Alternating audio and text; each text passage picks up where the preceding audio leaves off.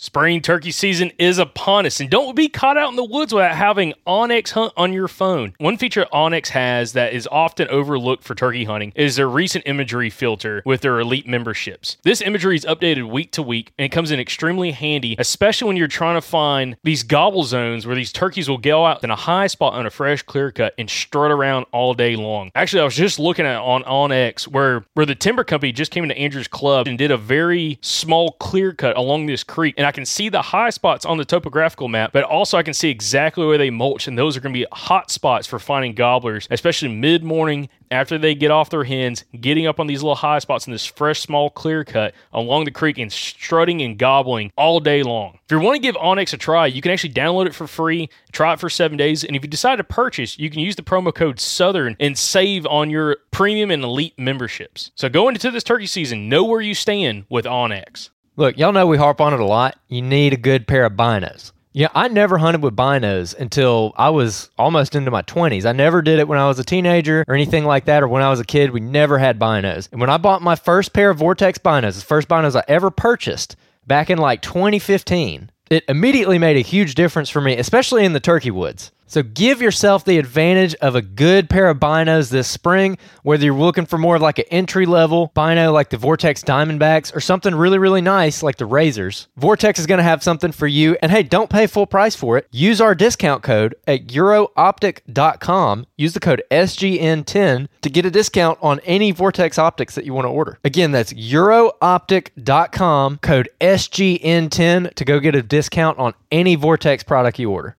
If you live in the Gulf Coast region, you need to find yourself at the Eco Wild Expo May 10th through the 12th in Mobile. It is the premier outdoor expo for the Gulf Coast region, and we're going to be there. We're going to have a booth. We're super excited about it. Can't wait to meet you guys that live down there. We absolutely love the Gulf Coast region, so to be a part of this show, we're super excited about. We're going to have past podcast guests there at our booth for you to talk to, guys who are relevant for your area, who you can talk to. You can pick their brain, you can joke with them, laugh with them, tell them your story, whatever you want to do. It's going to be a awesome time. We're already working on some past podcast guests, but hey, if you live in this area and you have a suggestion for someone you want to see at that show, write in and we'll see if we can get them. There's going to be all kinds of exhibitors at the show that are focused on hunting, fishing, conservation, and recreation. There's going to be activities for the whole family there. They got axe throwing, archery. They're going to have our podcast booth. And then for the kids, they got touch tanks, a honeybee exhibition, a raptor show, kids fishing tank, BB gun range, and a butterfly house. So you're going to love it. Your kids are going to love it. It's going to be an awesome time. So head on over to ecowildexpo.com to get more information on the show and to go ahead and grab your tickets. And hey, mark it on your calendar. May 10th through the 12th. Be there. We want to see you and we're excited to talk to you. So we'll see you at the EcoWild Expo this May 10th through the 12th at the Mobile Convention Center in Mobile, Alabama.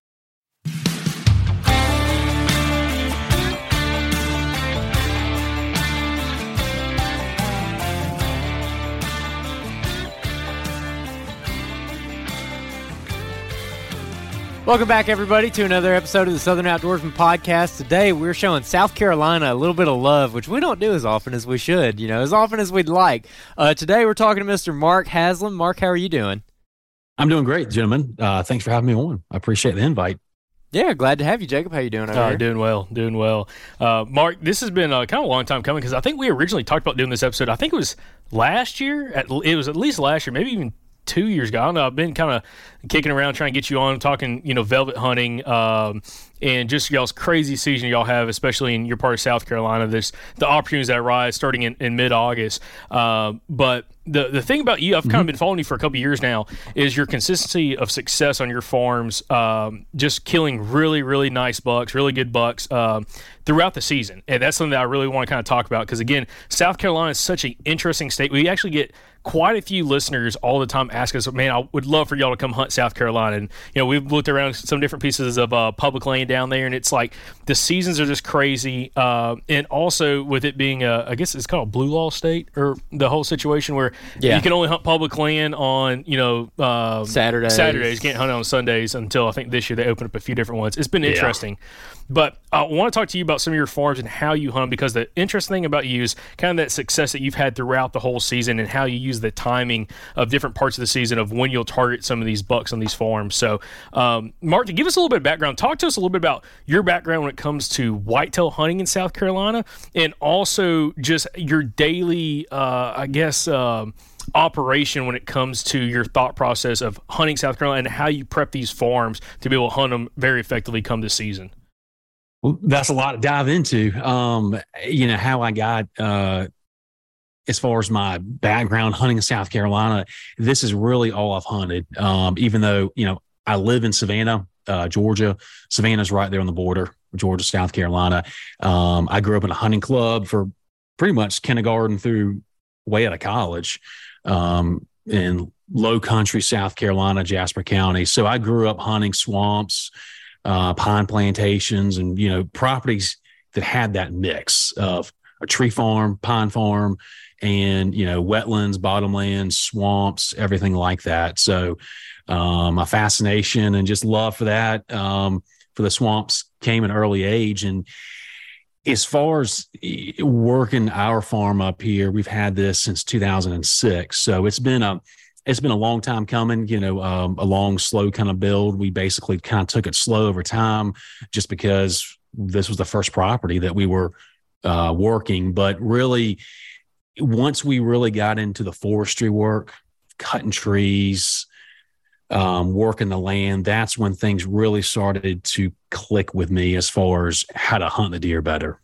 Yeah, absolutely. It's like, you know, it's not just you're out there during deer season, you're out there doing stuff at all times of the year in order to prep for, you know, better habitat, not just for deer, but turkey and quail and everything else as well. So, um, Real quick, I, I want to talk a little bit more about your background, kind of growing up in, in whitetail hunting. Mm-hmm. So your background is very similar to a lot of our other listeners. You know, kind of grew up, you know, hunting hunting clubs and those leases and stuff like that, and especially your area of the country, dealing with a lot of pines and kind of those, some of those swamps and everything. That's extremely relatable to a lot of our audience. What lessons did you learn early on um, and, and, maybe especially when you get to high school and college and everything, was there any like valuable lessons that you learned as a young whitetail hunter that's kind of transitioned to what you do now? Anything that was extremely impactful for you that you might learn from a mentor or anything like that, hunting those kind of areas?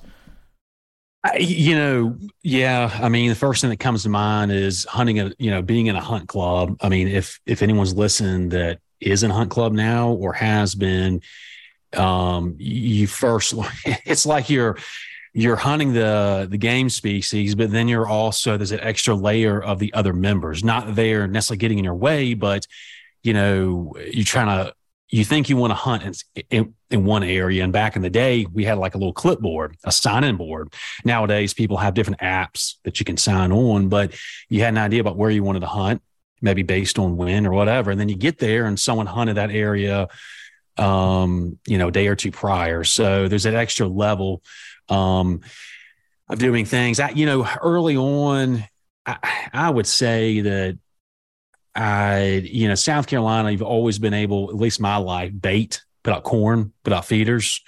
And so that can be very effective. And I think everybody, anybody listening knows someone that's killed a big giant buck on a corn pile. And they probably had no history of it. They probably couldn't say, you know, where that buck came from, but they killed it. And it, it, it works, but it's not foolproof. And you know, when you're running surveys and you're really trying to hunt them, it's it's not. That's something I can definitely say I learned at an early age. It's like when you're trying to shift a mature buck off their pattern, off what they're going to do and want to do, they'll eat the corn, but it's not an end all be all. So, and that kind of goes into you know how, how I develop that kind of next stage as a hunter. Yeah, absolutely. Learning their behavior and how they move. Yeah, absolutely, and that's kind of funny. Like, uh, you know, South Carolina, it always seems in Georgia too, like such a long history of baiting. You know, being legal and everything.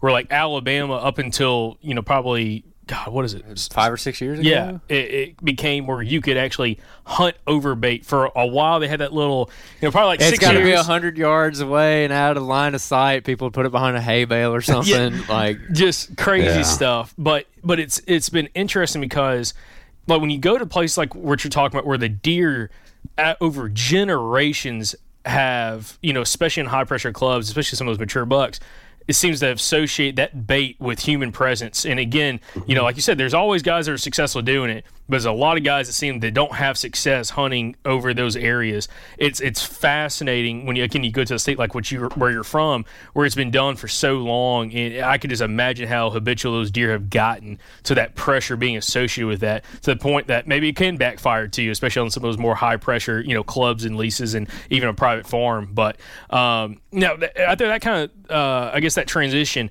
after college and everything, what did you kind of do when it came to hunting? I mean, were you still kind of jumping around from clubs? Did you start buying some property or leasing some property, or is that when y'all had the access to this farm or these farms that y'all have now? Yeah, coming out of college, um, we were still in that hunt club, and so that land had changed a little bit. We still had our main clubhouse, um, but but it was all leased land. So we had lost some land, got some different land, but it, that club was starting to dwindle a little bit as far as the members and um, the amount of acres that we had to hunt. So right about that time was when we was when we purchased this, this farm here. Okay, perfect. Now this is kind of all kind of plays out because with you now owning this property, you know it's you, I'm guess, family and friends that kind of hunt it. Uh, so you have a, a, really good understanding of who's out there and how you're going about doing your management strategy comp- compared to leasing some property, which is going to kind of play a factor a little bit in how you're able to hunt and, and, kill bucks at different times of the season based off how the property hunts for different points of the season. Mm-hmm. Um, talk to us a little bit about how does the season in South Carolina, at least in the unit or the region that you're in, how does it set up to give listeners that aren't from South Carolina or don't live in South Carolina a better understanding of, of what does a typical hunting season look like from when it comes to gun hunting, pressure, and everything else? Sure. Yeah. So essentially, the state is divided into four quadrants. Um, uh, just like you would if you just took South Carolina, you just cut it down the middle and cut it, you know, uh, horizontal, vert, vertical lines. That that that's how it's set up. Um, back in the day, they had like eleven different game zones, something like that. But I don't think most states have enough manpower to to uh, and you know enforce that for the DNR. But um, the lower half, so game zones three and four, the season opens August fifteenth, and it's been August fifteenth all my life at least. Um, and there's no early bow season, so you can hunt, you know, any you know legal weapon, crossbow, archery, rifle, um, August fifteenth, and then so for the first month, given uh, the idea is to give the does a little bit more time with the fawns as far as you know nursing um, winning them off. So about sep- September 15th, a lot of fawns are starting to lose their spots and they're becoming a little more stabilized where if, you know, they're, you know, the mama doe was harvested, they'll be perfectly fine uh, with that. And, you know, as far as the rifle season and as far as the corn, you know, I, I know that we talked about baiting a minute ago, but that does play into this is that I know that a lot of the southern states get a bad rap for you know allowing bait, allowing corn, and Georgia has opened things up. But there's a reason why there's a reason why they do it, and there's a reason why our season is so long, and there's a reason why we can hunt, hunt the rifle is because we have a in, in a, a, very um, very high density in South Carolina, always has been. That's part of the reason why the you know, NDA, QDMA, and the different forms in the early years was started in South Carolina because of the deer numbers. So um, it those tactics are in play so that people can kill the deer and try to you know balance balance the herd. But as far as how the season plays out, you know that first month, you know the way I have always noticed it. At least in my area, is bucks right now. They're in their summer pattern, obviously, on their summer schedule. Very, very tight um, home ranges, not going too far. And sometime around mid to late uh, August, they start to break up a little bit. And they'll our bucks will start peeling velvet, usually that third week in August. The smaller bucks might hold them a little bit longer. Um, and some bucks will start to break up from the bachelor groups the first of September. Uh, some might stick, a, some might stay on, but once that velvet starts to peel, that testosterone starts to flare. They start making sign, and then start gearing up for uh, the pre-rut, and then you got a whole nother level of uh, deer behavior, deer movement. Yeah, it's crazy to have the opportunity like y'all do of being able to still hunt kind of a summer pattern for that first week or so of season, week and a half of season, uh, maybe even almost getting to two weeks. That you know you can really kind of capitalize on if you have a good pattern on, on you know your bachelor groups on a property uh, that you have access to, which uh, to me is just fascinating. Um, you know, other than like say you know South Florida, which you know they'll have a couple draw hunts that will happen you know in the next week or two, uh, kind of getting into you know late Yeah. July, early August. You know, you guys. Uh, I'm trying to think if there's any other whitetail opportunities that open that early, except for maybe going out west. Um, I mean, it's, it's an unbelievable opportunity. But the thing is, this is a question I've always had for guys that do this hunt because I know guys that hunt South Carolina and they don't take part in that season. They'll wait until you know later September, October. They they want a cool I don't- front. yeah. So, how many people actually get out that you personally know, especially more than some of the casual hunters that get out that early part of the season when it's probably 90 plus degrees and just absolutely miserable?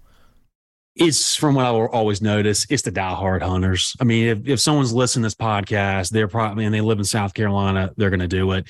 Most guys, like what you said, they're waiting for that cold front, and it's like, man, we're, we're not going to see a cold front until maybe mid October, but it's going to be like two or three days of like cooler temps. It's not going to be cold, so you know, it's when you talk to people about this kind of weather and hunting early, like in the Midwest or Northeast, they're not going to get it. And their deer are a lot different. But down here and where y'all are, really anywhere in the deep South, I mean, it's hot. I mean, it's, I mean, there's some years we're wearing shorts and Thanksgiving, Christmas. Not all the time. It could be freezing. But my point is, is that deer, you know, people get hung up on temperature and they want, they, it's the rut and everyone reads about how the you know the timing of the rut starts the same every year. That's what biologists keep saying. That's that's what the research shows. But the hunters want to wait for a good cool cool front. I mean, but do you think the deer out there are waiting for that? They're not. So it, it's it's um it's hot, it's challenging, but that's another reason why I like to hunt in the mornings because it's it's a little bit cooler, not quite. Dude, uh, see, That, that's a rabbit hole. I feel like we go. Oh, down. we're going to. Listen, Okay, That all was right. so when I when I learned about Mark, it was the success you were having. Now I think it was on one of the South Carolina Facebook groups. Like we weren't even friends at the time. And I saw it. You had killed. It was a really good buck, dude. Early season, like early, early uh, August. You know, early part of the season. You know, second, third week of August. And then I clicked on your profile, like on the group. And you know, if you click on someone's profile in a group, it'll show like all the posts they've made in that group. And it was like a couple years worth of you killing these bucks super early in season. I'm like, I am interested. And you had mentioned, I think in the post something about hunting in the morning. And then I think I messaged you, and this is kind of how we kind of started this um, about you know you catching catching them going back to bed in the mornings. Uh, versus, you know, a lot of guys try to hunt afternoons, and they're trying to wait for that last 15 minutes of light when that buck hopefully for them would show up on that corn pile or that food plot or Yeah. that bean field or wherever they're going to be hunting at that time of the season because you know most of your oaks there's not going to be really dropping at that time maybe unless you had some soft mass um, and i found that super super interesting because again if you go back to traditional outdoor you know whitetail media from the midwest nobody talks about hunting mornings until late october everybody's like you stay right. out you hunt you hunt afternoons you don't hunt mornings because you can blow deer out and the more and more successful guys that we've interviewed specifically hunting early season specifically as well hunting in areas with a lot of pines have had a lot more success, especially hunting feed trees or some kind of designated food source or catching them coming back to bed, specifically in the mornings, which I find very, very fascinating. So, talk to me a little bit about this. How have you developed your strategy for hunting mornings? Like, when did it really start clicking for you? And do you kind of remember the progression of what you know what got you to start hunting mornings and then when you started having success and started having repeatable success hunting mornings early season Yeah, um, I can tell you when I started. I have to think about that. Um, you know, I've always been one of those guys where it's like I hunt when I can. I mean, I, I, you know, and that's a whole other rabbit hole talking about different weather and moon phases and all that stuff. But I just hunt when I can. You know, you don't know unless you go, kind of thing. But I, I can tell you when it really started to click for me. I had already killed a couple bucks in the morning, early, you know, early season mornings. But in 2019, um, I killed two bucks um, within like a, within like two minutes or so, in one bachelor group, and that's when it really clicked for me. Um, and you know how like sometimes like you'll you'll have whether you're hunting public land or private land, you'll have a plan. You know, you're gonna hunt here. You're gonna hunt here because of these of these conditions. Well, you get there, and you realize there's something else. The wind's different. The wind on the highway is doing one thing. The wind down here is doing something else. Or there's another hunter or a deer busted you or whatever it is. And then you shift and go somewhere else. And then you start to kind of, then you see something new. So that, uh, that trip in 2019, um, it was pretty, that's pretty wild. I had to have this because like I, my, my wife had given birth to our second kid. My, uh, it was my son a couple days. Yeah, so he was born August 14th.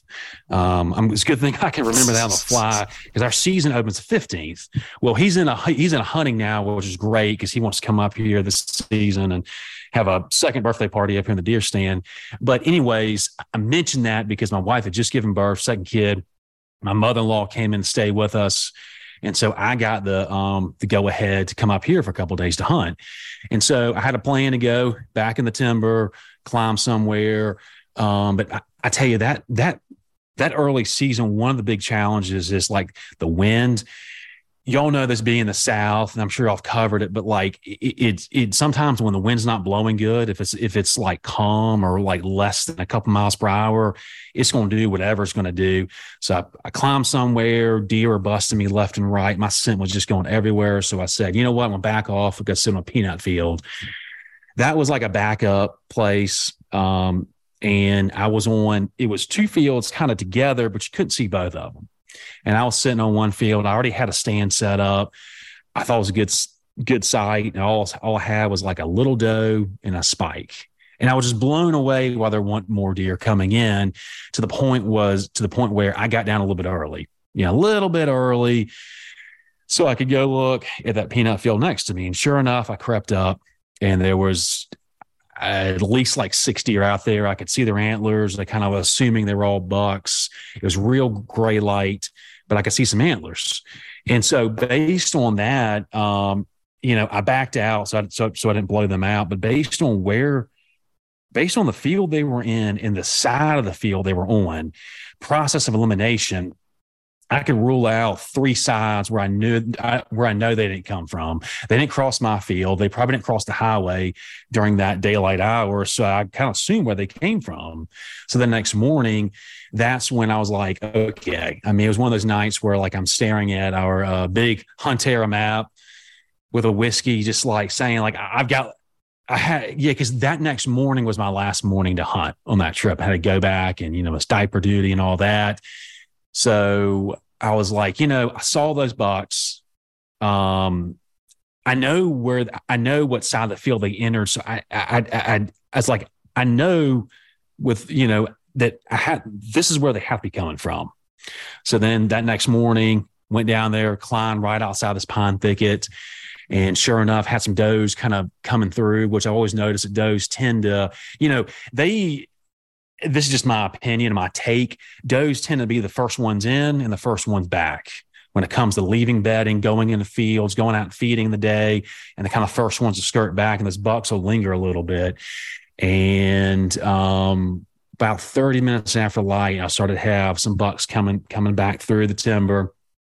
And it was I was climbing in some mature pines, about 25 years old, that had been thinned twice, was being burned every three years. So good open basal area, but then some very good vegetation height, early successional growth. And they were just browsing their way back in before they hit that pine thicket.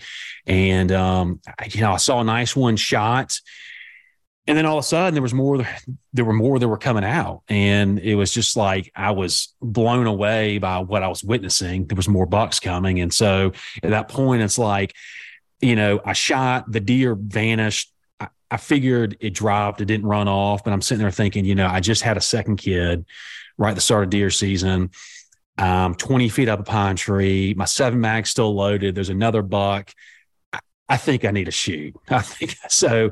That was the second one I shot. And that hunt, that's when it really started to click. You know, you get these trail camera footage or film pictures of these, these, these bucks around these fields. And then you can kind of see them sometimes. They'll bed down and deer, they'll, they'll, they'll leave their day, daytime bedding and then they'll go feed and they'll bed throughout the night and then relocate in the morning. And since then, I've been, I've been having that strategy on on early season bucks. It's fascinating. So one thing I want you to clarify because there's a lot of listeners that hear you shot two bucks in one one morning, and um, I had a situation last yeah. year where that happened, which is illegal in Alabama. It was a complete mistake on, on a situation. But t- talk to us. How many tags y'all get in, in, in South Carolina, and what is like the daily bag limit, if there is a daily bag limit on bucks? So the so the day the daily limit is two.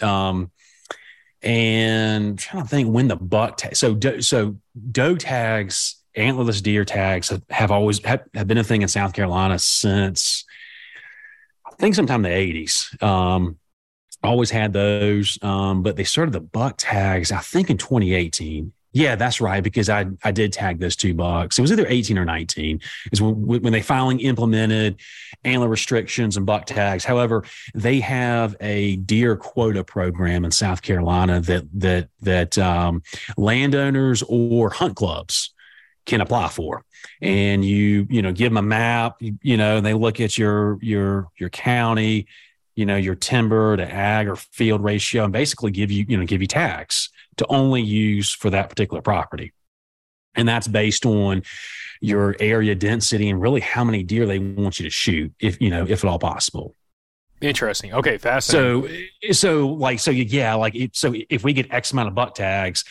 I would not do this, but I think legally you could shoot all, you could fill all those buck tags immediately if you wanted to. I mean, no one would do that, obviously, but um, there's not, uh, there's a little bit different rules and regs for the for the deer quota program. Gotcha. Fascinating. So, also one other thing to add some uh, uh i guess some some background for the listeners to understand like your properties uh, give us a little idea on the habitat and the terrain you know how flat or hilly or, or mountainous is this area which i kind of already know we're going to go with this um, and then also what is like the habitat makeup of your properties you know for the most part like what people think it's it's flat although we do have some elevation changes about anywhere from 10 to 10 or 20 feet um, we've got a couple Carolina bays. A lot of people call those different. Those have, have a, a couple different names, but essentially it's a it's a it's a large oval depression, and you see them uh, throughout the southeast. The general consensus is that they're you know something large hit the earth a long time ago, a meteor, something with the way they're angled and also some minerals and different things they have they have found in these depressions. So, but that big Carolina Bay We've got a couple of them. Um, that um, we've got uh, really it's our property is just one big tree farm. We've got a lot of hardwoods, but the hardwoods around field edges, um, down the swamp. We have some spring fed creeks. Uh, the swamp, for instance, has a good like 15 to 20 foot drop off uh, going down on both sides, which is great on one hand. On the other hand, it's really difficult, challenging trying to hunt and we do have a lot of ag- agriculture, a couple hundred acres of you know leased ag fields that are in crop rotation. Got you. Okay, fascinating. Um, now I, I want to kind of get back and Andrew, tell me, jump in if you have any questions. But I have a, a ton because we're going to talk about the timing. So for listeners and viewers, you know, we're kind of starting with this early season strategy, and then I want to kind of transition because another thing that I didn't realize until I talked yeah. to you earlier on the phone is the timing of your rut, which we're going to get to, which kind of blew me away. It wasn't when when you told me it was. That's not what I was thinking, at least. Um, which again, I, I, definitely want to talk about the the hot temperatures and hunting in the hot temp. Is yeah. that the direction you're going right yeah, now? Yeah, yeah, yeah. Okay. I want to do more on the on the early season and kind of like dealing with that. Yeah, yeah. Um, so with the hot temperatures, I'm going to take Andrew's question a little bit talk to me about your thought process again hunting the mornings versus the evenings when it comes to the, the temperature swings. Like how much of that plays a factor when it comes to overall deer movement and be able to get in some areas and maybe having a, maybe a slightly longer window of time of movement compared to say an afternoon hunt when it's 95 degrees? So my my take on afternoons is one of the one of the biggest challenges right off the bat is that early season we've already covered this you're hunting bucks only you know you can't shoot those until september 15th and if you're going after mature buck that's you know maybe at least three or four or five that already you're setting yourself up for very challenging hunt because whatever your herd might be, your density wise, the percentage of bucks that you want to that you're willing to pull the trigger on is a very small percentage of the of the all the deer out there. So if you're hunting a food plot, you're hunting an ag field, or even a corn pile, a feed, or whatever it is, um, you're going to have probably every other deer type come out first before your target deer you know, a big giant buck comes out. You're gonna have all these does, you're gonna have young bucks, you're gonna have fawns, a ton of eyes looking around. The one benefit is it's early season, the deer aren't used to you and they haven't been educated yet. So you do have that on your side, but but but as soon as one of them busts you, that's why I like bow hunting, for instance, it's extremely extremely difficult because you have so many extra deer, and that's why like you know. I tried glassing some of our fields. You know how you see these cats do out, out in the Midwest with you know glassing scopes and all that, and you can do it. But if that field's not on a highway, where there's already cars passing and you can somehow kind of blend in with another feature.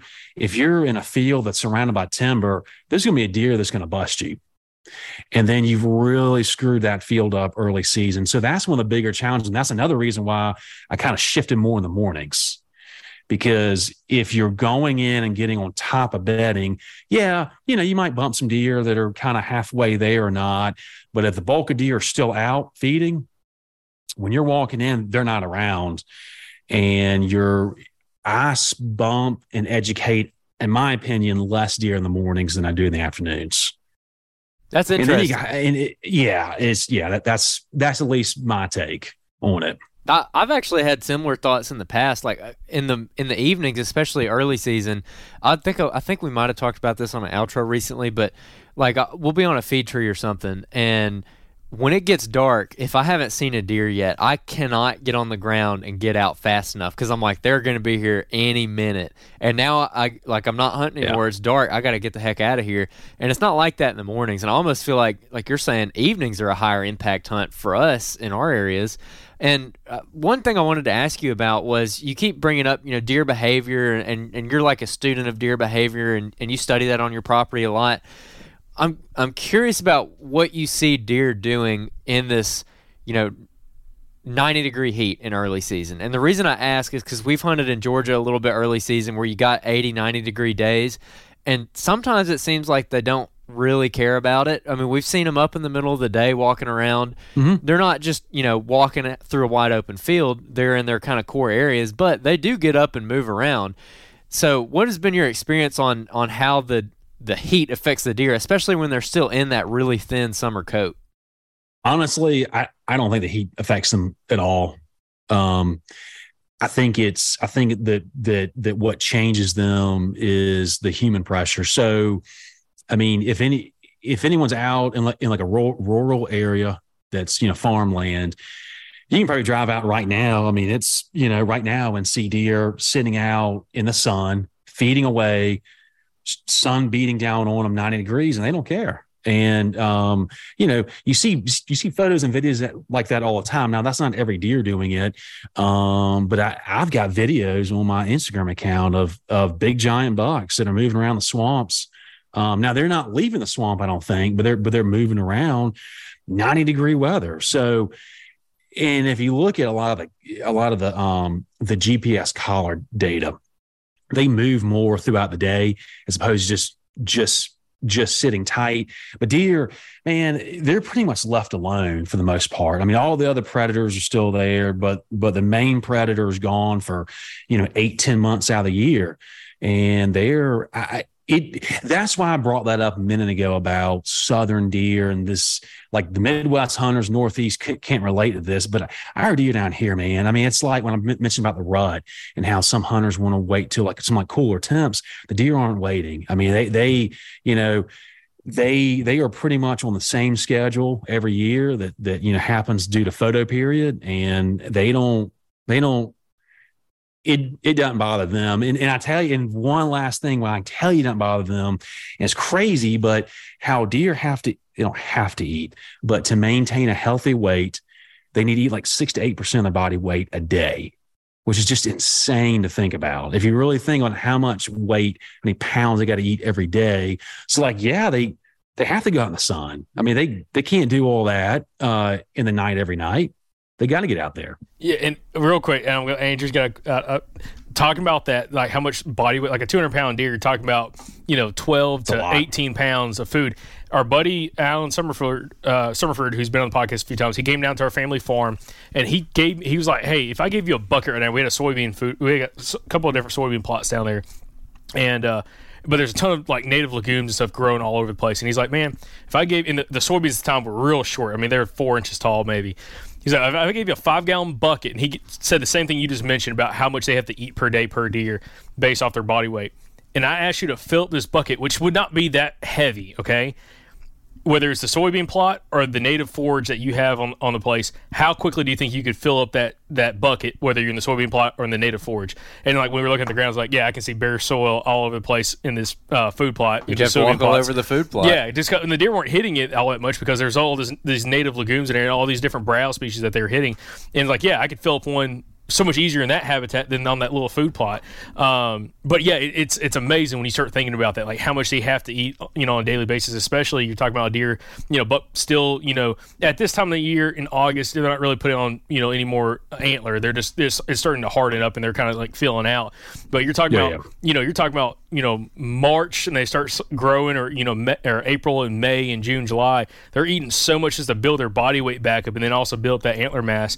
They're burning through so many calories. I mean, it's amazing how much food they go through. It's a it's a really good point that I'm glad you brought up. But Andrew, yeah. Andrew's well, got some questions. so uh, one thing I wanted to go into with the heat thing it, is it, it's an interesting subject to me because you know they live in it, kind of like you're saying. They're used to. They're made to live in these temperatures. You know, our little southern deer, you know, weighing 150 pounds, like they're made to to live in these really hot temperatures. And is it one thing that leads into is there anything in early season that gets you really excited weather wise like if you see instead of it being 95 degrees it's 87 degrees are you like all right like we got a temp drop coming or or does it really not matter?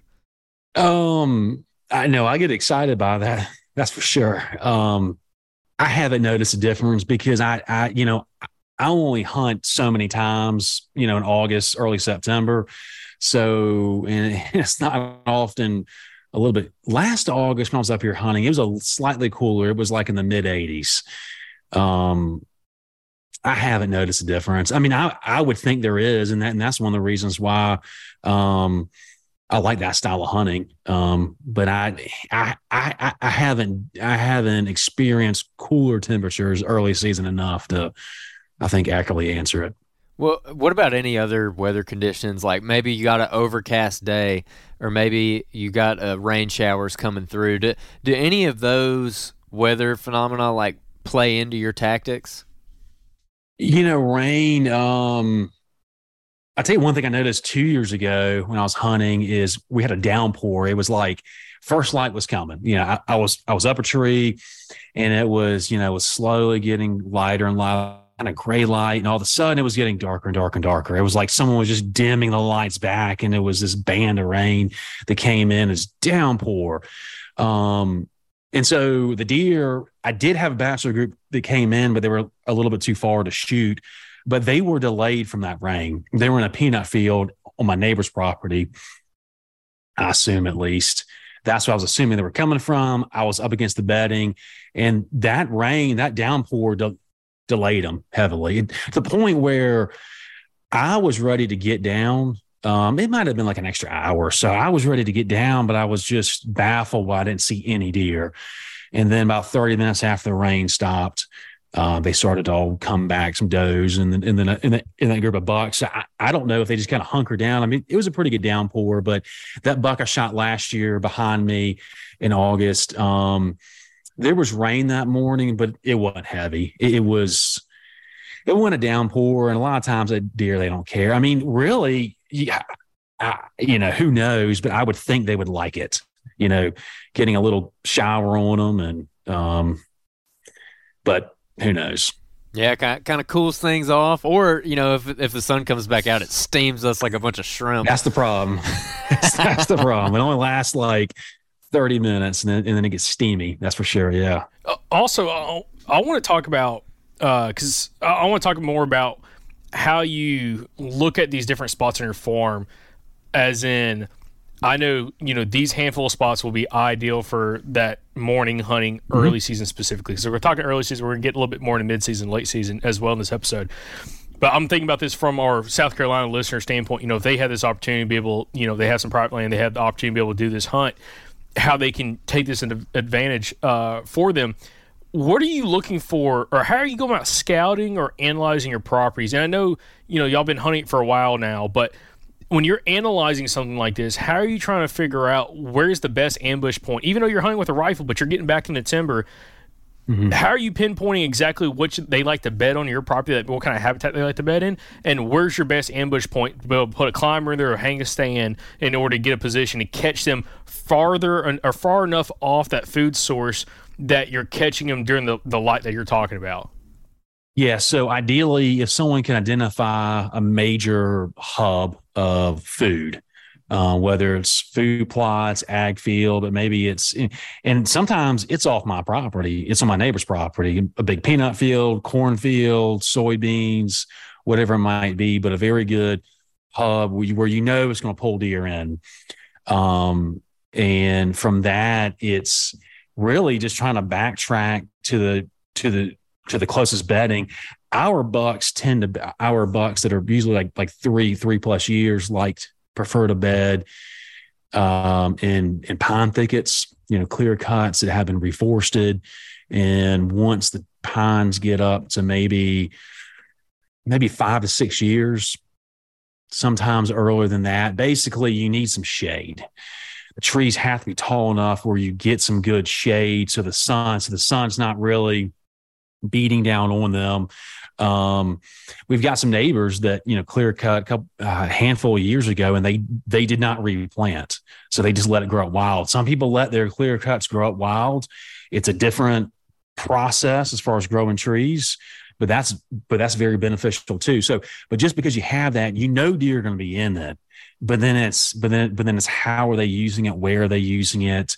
Um I prefer to kind of hone in on thickets that are, or if I'm going for thickets like upland sites, try to find some that might be more on the like the southern end of those thickets.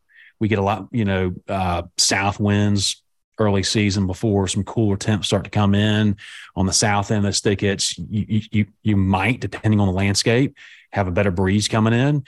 Um, or if it's, I can think of one clear cut thicket over here where uh, there's a little bit of a of a of a depression in the middle.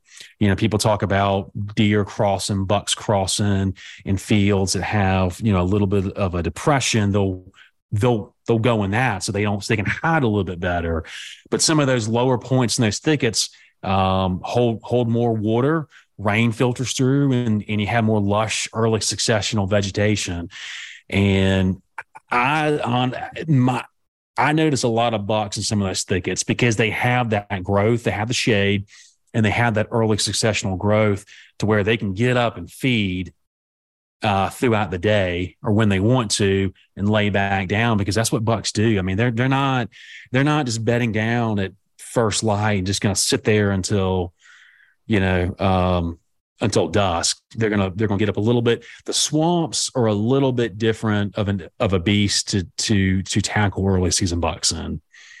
Yeah, true. Okay, for sure. Now I got to ask you this because. Um, you know, you're talking about bucks bedding in those clear cuts, which of course we see a ton of that. We actually just found two big buck beds uh, Saturday, which we talked about on an outro from a couple weeks ago, probably. Yeah. Um, that were in a a shady spot, you know, probably a, probably five six year old clear cut.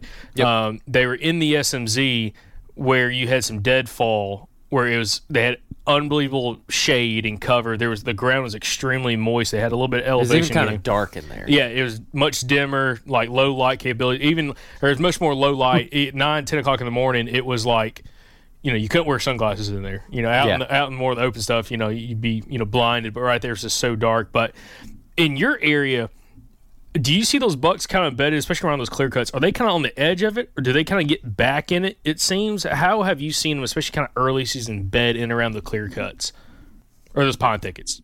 Yeah, so I, I got to be honest, I haven't really seen them a, a, whole lot, you know, actually utilizing them. But you know, occasionally I will bump some driving around, getting out, whatever around them, and and it does seem to be some of some of those pine thickets. They like to be on the edge I guess to see out.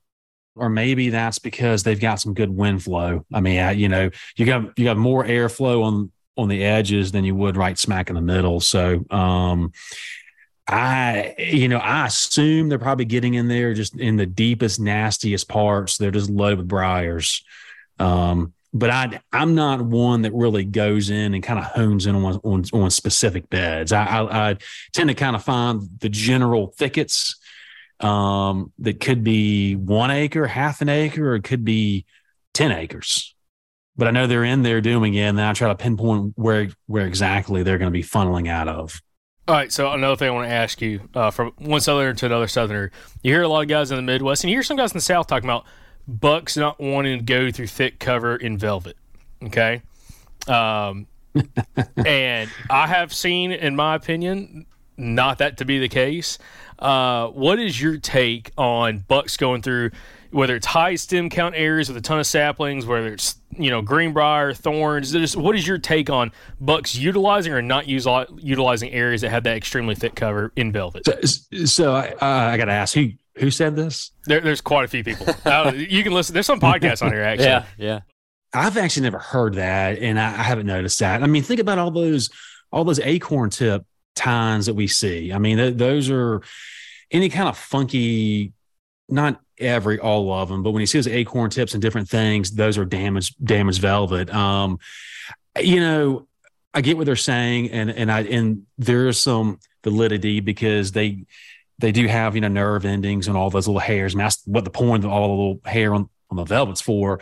But at the same time, man, you know that when you bump a deer or when you see a deer flee, they are skilled and they can they can run like like you know like better than any other animal but still they're gonna be they're gonna be ripping through some stuff. I i don't see that being the case.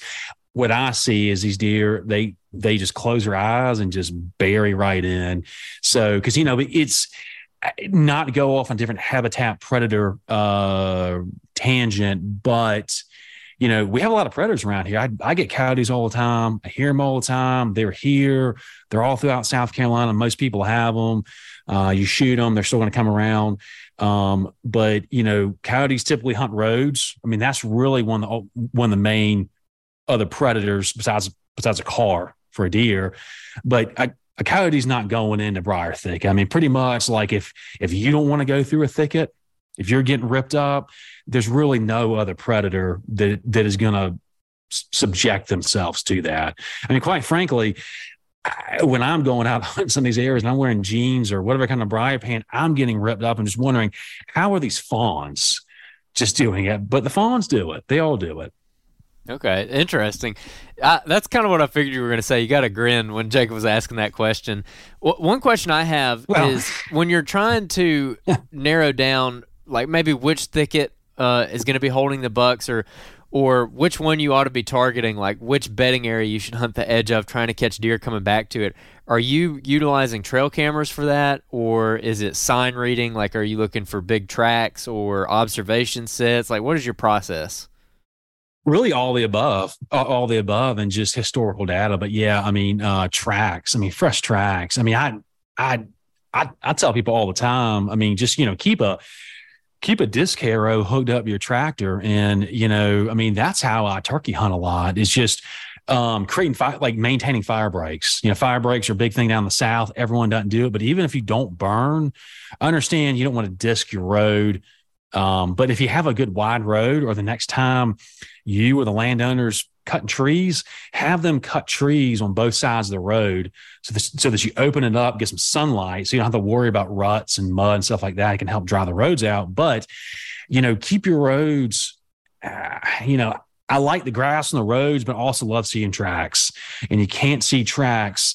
It's amazing, you know. You go to a property and and, and you know it, if if there's not bare dirt, you won't see you won't see tracks. You might assume there's just not a whole lot of deer, not a whole lot of turkeys. But if you keep those roads clean and or not clean, but if you keep them kind of disced, you'll be able to see tracks. As far as other sign early season, I mean, there's really nothing else I'm looking for besides tracks. Some some some trail cameras, historical data, um, and just really kind of trying to hone in on those hubs.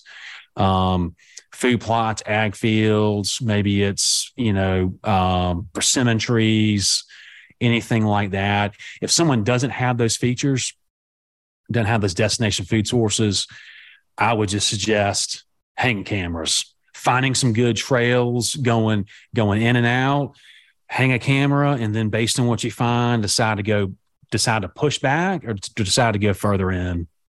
With uh with tracks specifically, what gets you excited about tracks? Like what do you need to see on the ground? Is it just a really big track or is it the quantity of tracks?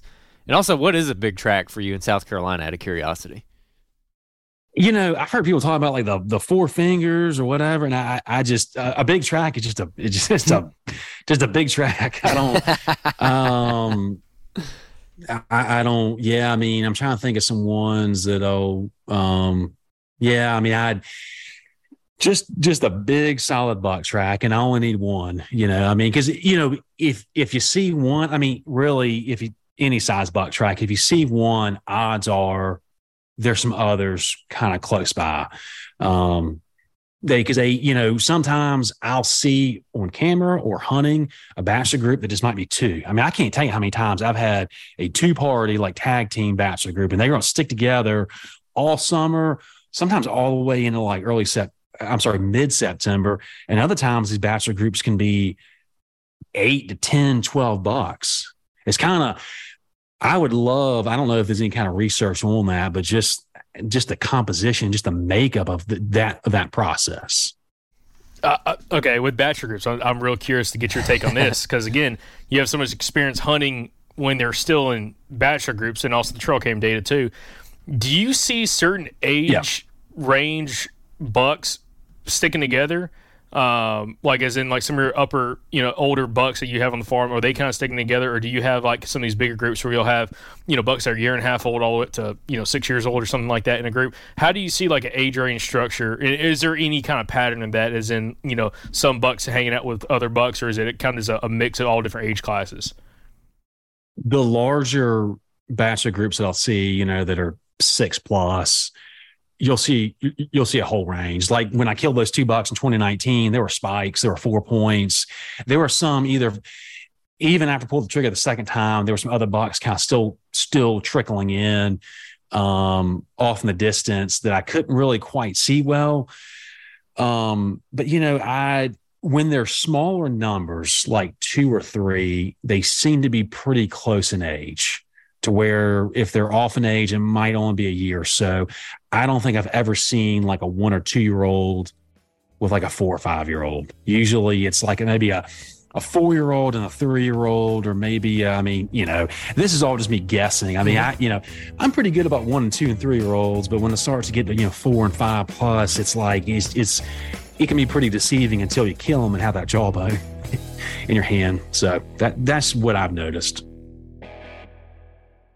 When you think turkey calls, think of Houndstooth. Houndstooth Game Calls is a company based right here in Alabama, actually based out of Tuscaloosa, and they have been making some of our favorite turkey calls since 2012. Y'all head on over to their website, see what they got. They got a little something for everybody. They have a huge selection of different mouth calls, different cuts, different reed configurations. I like to go on there and get five or six different mouth calls and just run them, see which ones I like the most. You know, some days I might like the KB hen, some days I might like the ghost cut. Some situations I might like the country girl call, you know, that I can cut on really hard, where on other situations, I might like the All Pro that I can get a little bit softer on. Bottom line, there's something for everybody and something for every situation. And hey, you can get 15% off of your order at Houndstooth Game Calls by using the promo code SOP. 24. That's SOP24. Use that promo code. It'll get you a discount and it helps out the podcast.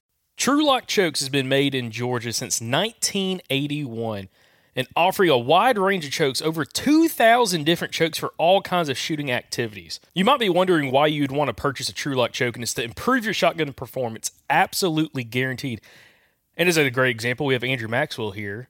And uh, Andrew, you've had some pretty good luck again, kind of switching out chokes and trying out the Precision Hunter choke from Trulock. So, Andrew, what's been your experience so far? Yeah, I've always, I've used the same choke for several years now. I never really thought much of it, and I got the Trulock choke in. I patterned my gun with the first choke at uh, 30 and 50, and then I switched to the Trulock and changed from 30 to 50. And the 50 yard pattern on my gun with the Trulock choke is unbelievable. Like everybody's jaws were dropping. Like when we were out there with Mike and Sam, we were all super impressed. I mean, it's throwing a better pattern at 50 now than it was throwing at 40 before my old choke. And Andrew, you're shooting the Precision Hunter choke from Trulock. It's a great option. Same chokes I have in my shotgun. So, guys, if you want to give Trulock a shot this spring, you can head over to TruLockChokes.com. That's T R U L O C K chokes.com. You can also use the promo code Southern at checkout at TruLockChokes.com and save 10% on your order.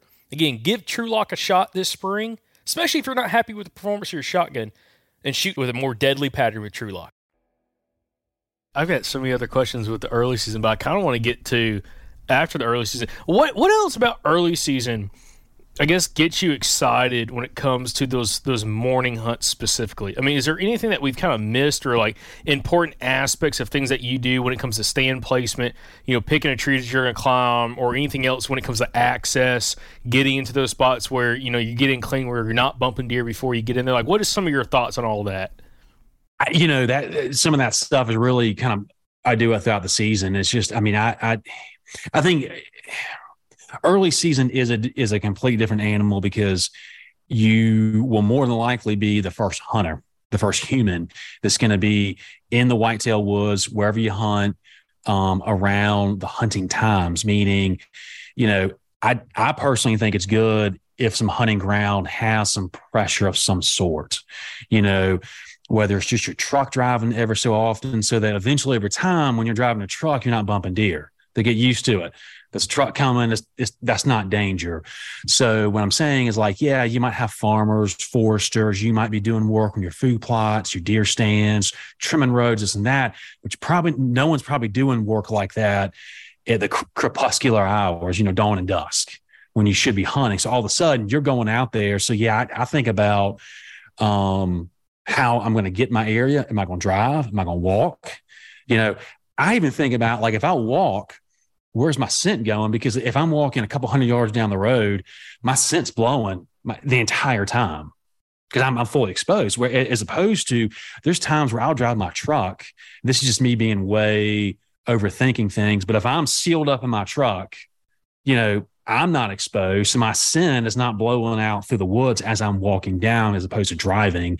But I think it's being very, very methodical and very deliberate about access, getting in and getting out. Leaving the mornings, I don't think is as important as opposed to like leaving in the afternoons. Man, that's killer.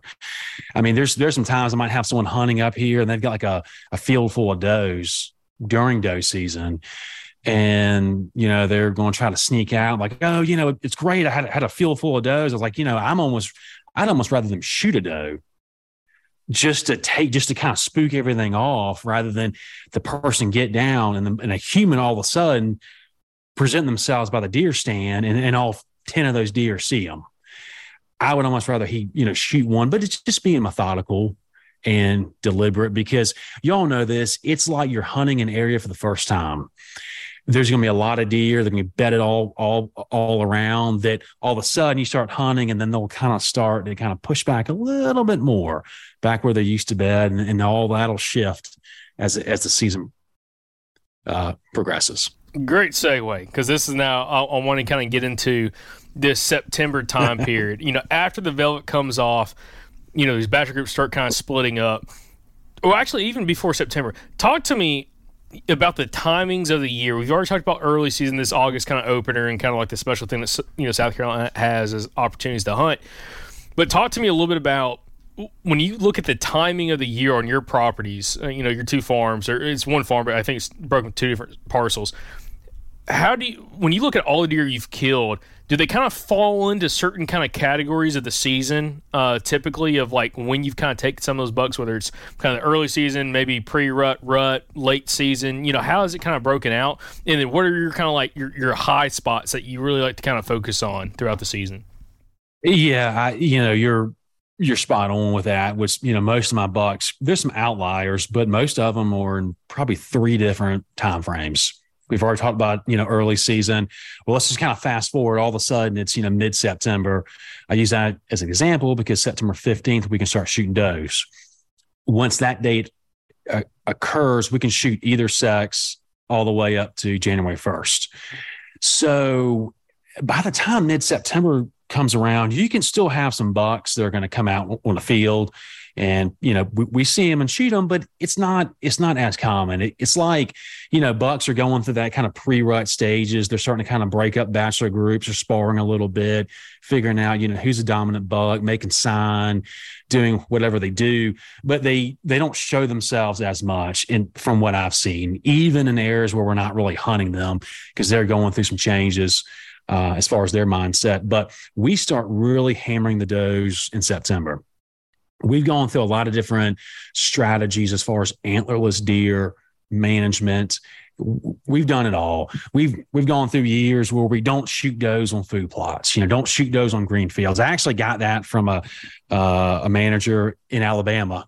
Um, I did some hunting for probably close to ten years during the rut in um, on the Tombigbee River out right around Butler, York, Alabama. Awesome place to hunt. And they were, you know, they, they, they were doing something where you don't, you know, shoot does on greenfields and it really worked for them.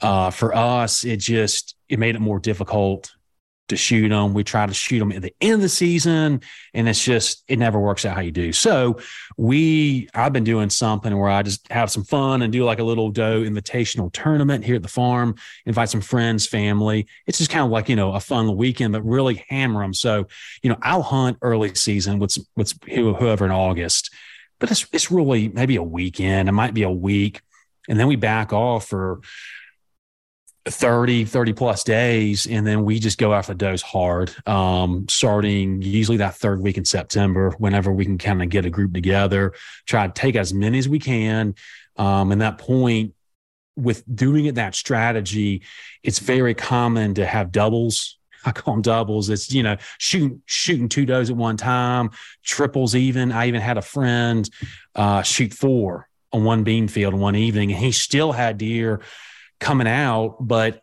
I I have a rule that if you can see the deer drop, you can shoot again. But as soon as that deer that you shot runs off, either go find it or stop shooting because last thing you want to have is two, you know, blood trails crossing. Um, and I was very much worried about how that would affect our rut. But after doing it for a number of years, it does not affect the rut whatsoever. As far as the the bucks don't run off. Bucks are doing their own thing. We have a very high density. So shooting those does probably helps out. And long stories that we were going through some uh, phases years ago where we weren't shooting enough does. We were buck hunting. We had these bucks on camera but we weren't we weren't getting them on the wall and i was just really kind of frustrated with we were growing these bucks from you know young age all the way and then then they're dying or hit, getting hit by a car another hunter was shooting them so we were trying that strategy. Um come october we really try to lay off the does a little bit. Someone wants to go shoot one and that's fine but we start to kind of really focus more on bucks. That second week that second week in october is when things really start to pick up. Um, early.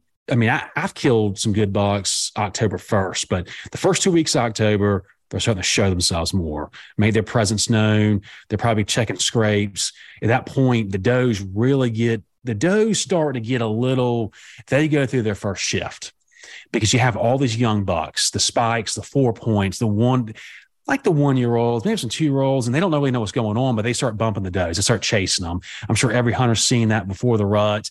You get these bucks and they're bumping these does off. So all of a sudden, you got these does that, you know, they've they've got fawns, they got doe groups, and they're they're being harassed. Um, and you, so our peak breeding, and I can say this officially. Um, I just I joke and everyone's you know I used to think I knew my I used to think I knew my peak breeding before I actually got a hold of a fetal scale. And, you know, with a fetal scale, that is probably the ultimate tool someone can use. And by using that, if you if you harvest a doe after they've been bred, uh, in, in our area it's December, and they have fetuses. There's there's a there's a a scale. It's really a ruler that Joe Hamilton, the founder of uh, QDMA, uh, created, and you you measure it, and they have the dates on there. And so basically, you're measuring how how how long it is, and then it tells you when that doe was was bred, when that fetus was conceived. If there's twins, triplets, you just average it together, and it really only takes like maybe five or six five or six does late season, and then after a while. All the dates just start coming in. This is the peak breeding when the first hitting estrus. Later on, you see our season isn't long enough if you were to shoot one the very end in a December, first January, you might see a fetus from that second rut rut cycle. But that around the 20th of October, if you're in an area in a thicket where does are, that smell of estrus, you know, where if you get, you know, deer estrus, deer, buy, if you buy deer urine in the store, that smell should hit you out out in the you know thickets walking around and that's that's when everything kind of opens up wide here Dude, that's so crazy. Again, when we originally, uh, Yumi talked earlier today about the rut, I was thinking sometime in November because I knew the season does, doesn't last very long. I mean, even though it comes in early, it ends. I think it's like, is it ends the, the end of December typically? Or first January? January first. Okay, January first. So yeah. it's not like us. We go to February tenth here. Yeah. Um. So I'm, I'm thinking like November. You're like, no, dude. It's like the second, third week of October. Is like it's it's it. Like that's when does are getting yeah. bred. It's just which is kind of cool. Um. That's just really fascinating to be honest. But that is that is super interesting how you started using that that uh, the fetus scale or that ruler system in order to kind of on your property figure out like after you average up, you know, six, seven does and those fetuses, what the average is for you know peak breeding in that place, which really can you can use that so much into your advantages. I don't care about necessarily hunting that day, but that week leading up to it, that ten days leading oh, up yeah. to it, and maybe yeah. even like the the the latter, you know, six or seven days trying to find those you know last couple does to come into heat. I mean, that is so valuable uh, in order to kind of have that information on property. Again, I haven't heard of of a landowner necessarily doing that, uh, you know, on their own. So that, that's super fascinating. Now, in addition to that, um, the the transition in October. How does your hunting style transition in October when you're trying to get these bucks kind of early pre rut? You know that that you know pre rut happening that first week of October as they're transitioning to find those first hot does.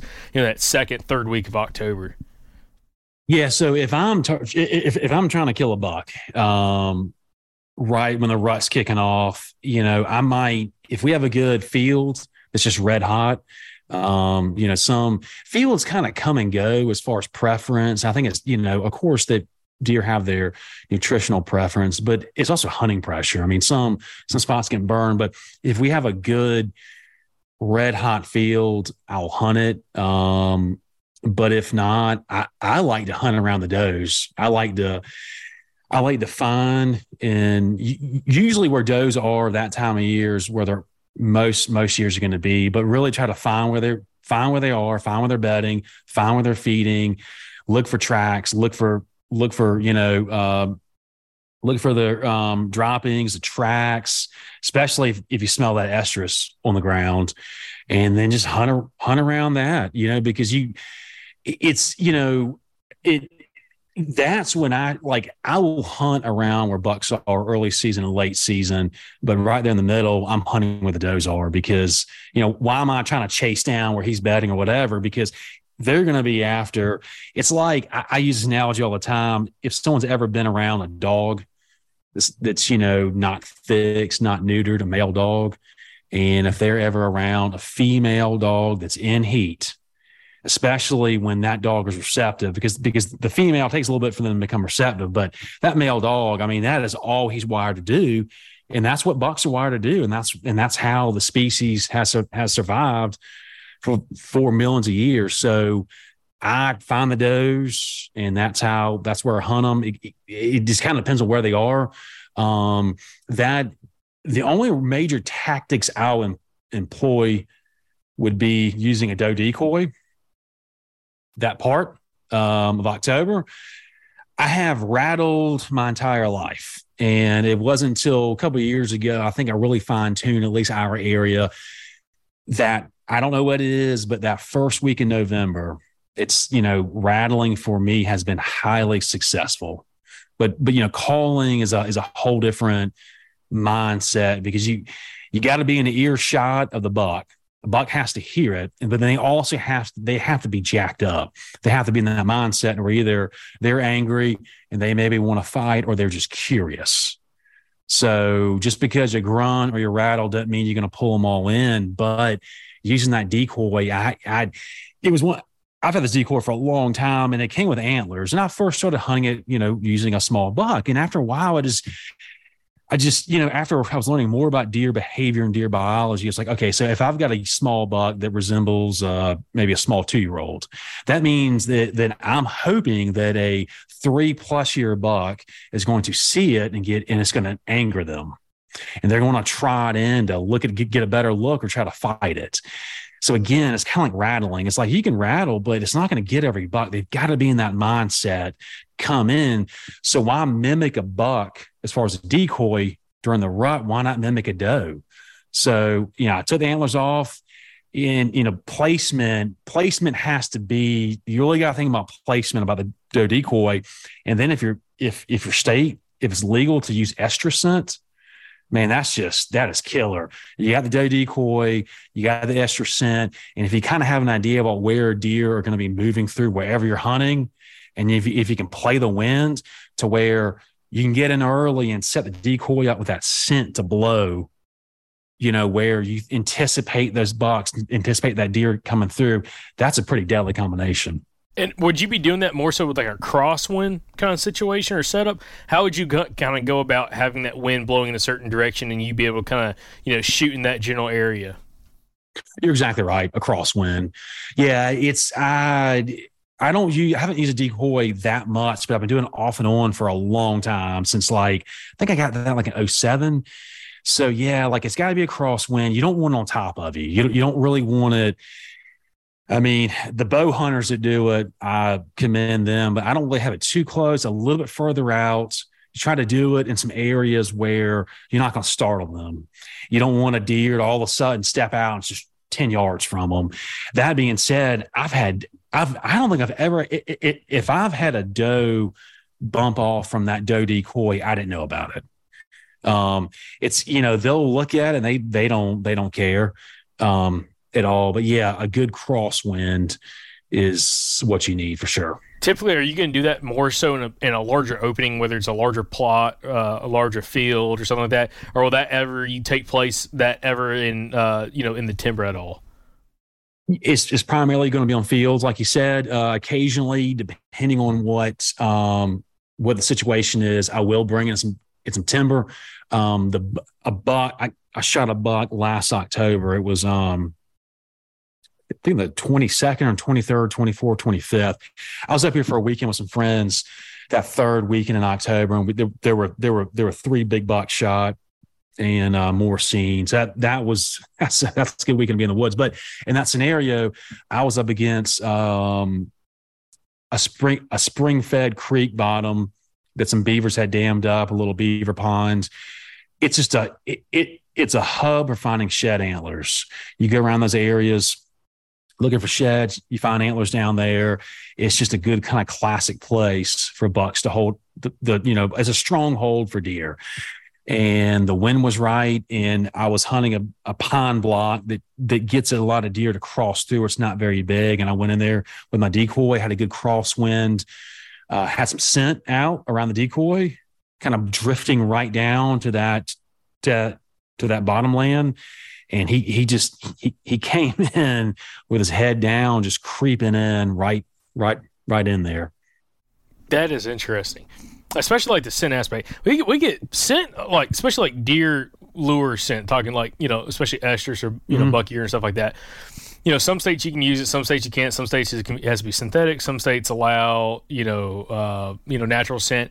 Um, but it's always highly uh, discussed on the podcast because you have some guys that truly believe in it and love it, and other guys are like they've had absolutely terrible results for like scaring bucks or just bumping deer out with like estrus. I mean, yeah. what is your take on some of that? Just because again, you know, we we've heard both sides on this podcast. You know, it's almost 50-50 between the guys that like it and use it and trust it and the guys are like I'm not going to carry it with me at all at any point in the season. It it is tricky like you said. I um I really if I use a scent, it's going to be an ester scent doe urine with with estrus, and it's going to be around the ruts. Um, that last two last two weekends, October, first week of November. One of the big issues you can have, and it happens a good bit, is if if a doe catches wind of it, they don't spook off, but it just really angers them. And it's it's weird, like they just know something's off. And you know they don't do that when they smell other real estrus out out in the woods, but you can really just anger a doe group to the point where that matriarch doe just hangs around. And she might even circle around down downwind to where you had that scent hanging from to see. Um, but that's usually that's always happened when I've had just the scent out. I've never had that experience when I've had the decoy with the scent.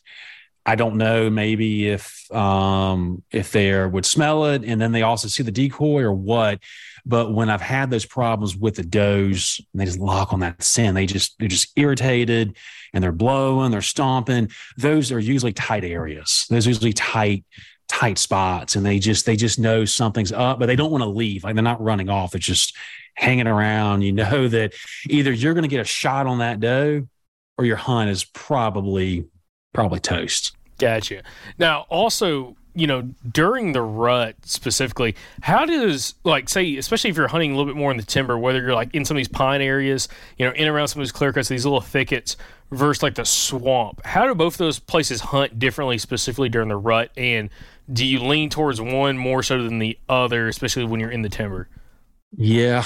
well, the well the swamp's a lot more fun. I can tell you that. You know, there's a lot more nasty things down there that'll bite you. The swamp's lot is just aesthetically, I just love it. I, I, I just love being down there. However, um, if you're on the on the front end of the ruts, I find you have a lot more bucks. Kind of, they're not moving quite as fast later on that third kind of go, going in in November, they can really start to you see them moving faster. You see them just kind of chasing, and when that happens, if you're down the swamp, it's a lot tighter, so it's just harder hunting. I mean, you just you just can't see as well. Basically, you can't see as well, and that's why I do a lot of hunting, rut hunting in in the timber. Uh, when I say timber for us, it's mature pine trees, thin a couple times, and it's still they're they're big, but I can still fit my climb around it. With that, I can see so much further, and I can see them a little bit better, maybe coming and going. Um, but yeah, the swamp. Um, it's hunting there. I do have more success during the rut and then after the rut because they're moving a little bit more consistently, coming and going. I find that bucks, you know, they will leave the swamp uh, but they're not really moving as much. You know, before the rut, they're just feeding. They're they're doing their thing. They're feeding, but then during the rut, they're they're trying to find the does. I, I got a question about the rut, uh, especially with running trail cameras. In the earlier part of the rut, where you're saying they're like maybe they're they're moving more in daylight, but maybe they're moving slower as compared to the later rut where things are getting a little bit crazy. Is there a particular yeah. time in the rut where you the bucks that are kind of like your homers, like they're they're on your property where you're more likely to kill them, like maybe in the early rut, but then later rut you're gonna have like that totally random deer come through that that you're going to get a crack at. Did, have you noticed anything like that, or do you just start seeing random bucks show up right off the bat and it just kind of goes off the wire immediately? Yeah, I, have never really noticed any any kind of correlation with that. I what I have noticed is that we'll get um, certain bucks on trail camera, just like everybody does during the summer and and early season. And those are the bucks you get. And then some of those bucks will stick around, and you see them throughout the year, and, and some don't. And then sometimes on the rut, you have a buck that shows up that gets shot, or someone sees, or gets on trail camera that you haven't seen before. And I, I I've there are some experienced hunters and there's one even biologist that you know swears that you know that I personally know that some some of the older bucks so younger bucks do a lot more breeding than what we we being you know the whitetail researchers not me but they they used to think that it was more older bucks doing most of the breeding but with, with the GPS collars what they're seeing is a lot of younger bucks are doing just just as much if not more breeding some very experienced hunters will say that some of the older bucks, four and five plus, will kind of hang back. And when this first doe's going to heat, they're not going to be out chasing around. They'll wait a little bit. I haven't really noticed any kind of correlation with that. If I could tag my bu- bucks, if I could put GPS collars on them, I, I could I could certainly figure that out. But man, when you look at some of these like Mississippi State University, their content is just insane. But if you look at some of those GPS collar, like home ranges, they'll be tight, you know, tight early season, tight throughout the summer to where they're not even crossing a paved road or whatever it is. And then all of a sudden the rut kicks up and they're on this property, that. Sometimes there's really no, you, you can't predict it. Some stick and run around the property and some, and some doesn't. So, so I do not subscribe that theory that you can get all the quote bucks on your property early season on camera. You know, doing the surveys. I think it helps tremendously, but I don't think you can really get a handle as far as bucks. Yeah, it's interesting you mentioned that too. We uh, we got our hands on some GPS data from Auburn University a couple years mm-hmm. back, and we did we did a couple like videos on it that are they're still on our Patreon right now. But that's one thing that we saw, and these are these are collared deer that were on WMAs in Alabama. There was I think two WMAs and three hunting clubs that they were on, and we saw the same thing. It it was it was actually kind of shocking to be honest yeah. with you how small some of the home ranges were because there would be like a creek drainage, one creek drainage with little tiny drains coming off the sides of it, little tiny SMZs, but one main creek. And this deer, this one in particular I'm thinking of, he just ran a circuit and he like never left that. And then in the rut, I mean, he ventured out some, but still he was pretty tight and and he had a couple little spots that he would always go back to. And but there was a bunch of them like that. And, and there was a couple of them that were kind of all over the place, but I honestly was really surprised at how small of an area they would cover. And we had this one deer that we were looking at. This was on one of the hunting clubs. There was some planted pines next to a big hardwood bottom. And this this buck, it was a collared buck because it had the sex data and everything this buck was bedded in those pines and went to that hardwood bottom like 21 days in a row or something like that. Like I mean, like clockwork. He wasn't going to yeah. the same tree every time, but probably a I don't know what did you say three four hundred yard stretch of hardwood bottom. He was just going to it every single day, you know. And I was like, golly, like that kind of opened my eyes to how habitual they can be, especially in the earlier part of the season, kind of kicking it back a little bit here. But like what you just said, just kind of tipped me off to that. And um, I'm curious, do you have any like good examples of, of, maybe bucks that you've had on your property that you've had like a lot of history with that you've had to like really track and, and learn over the years in order to get a tag on?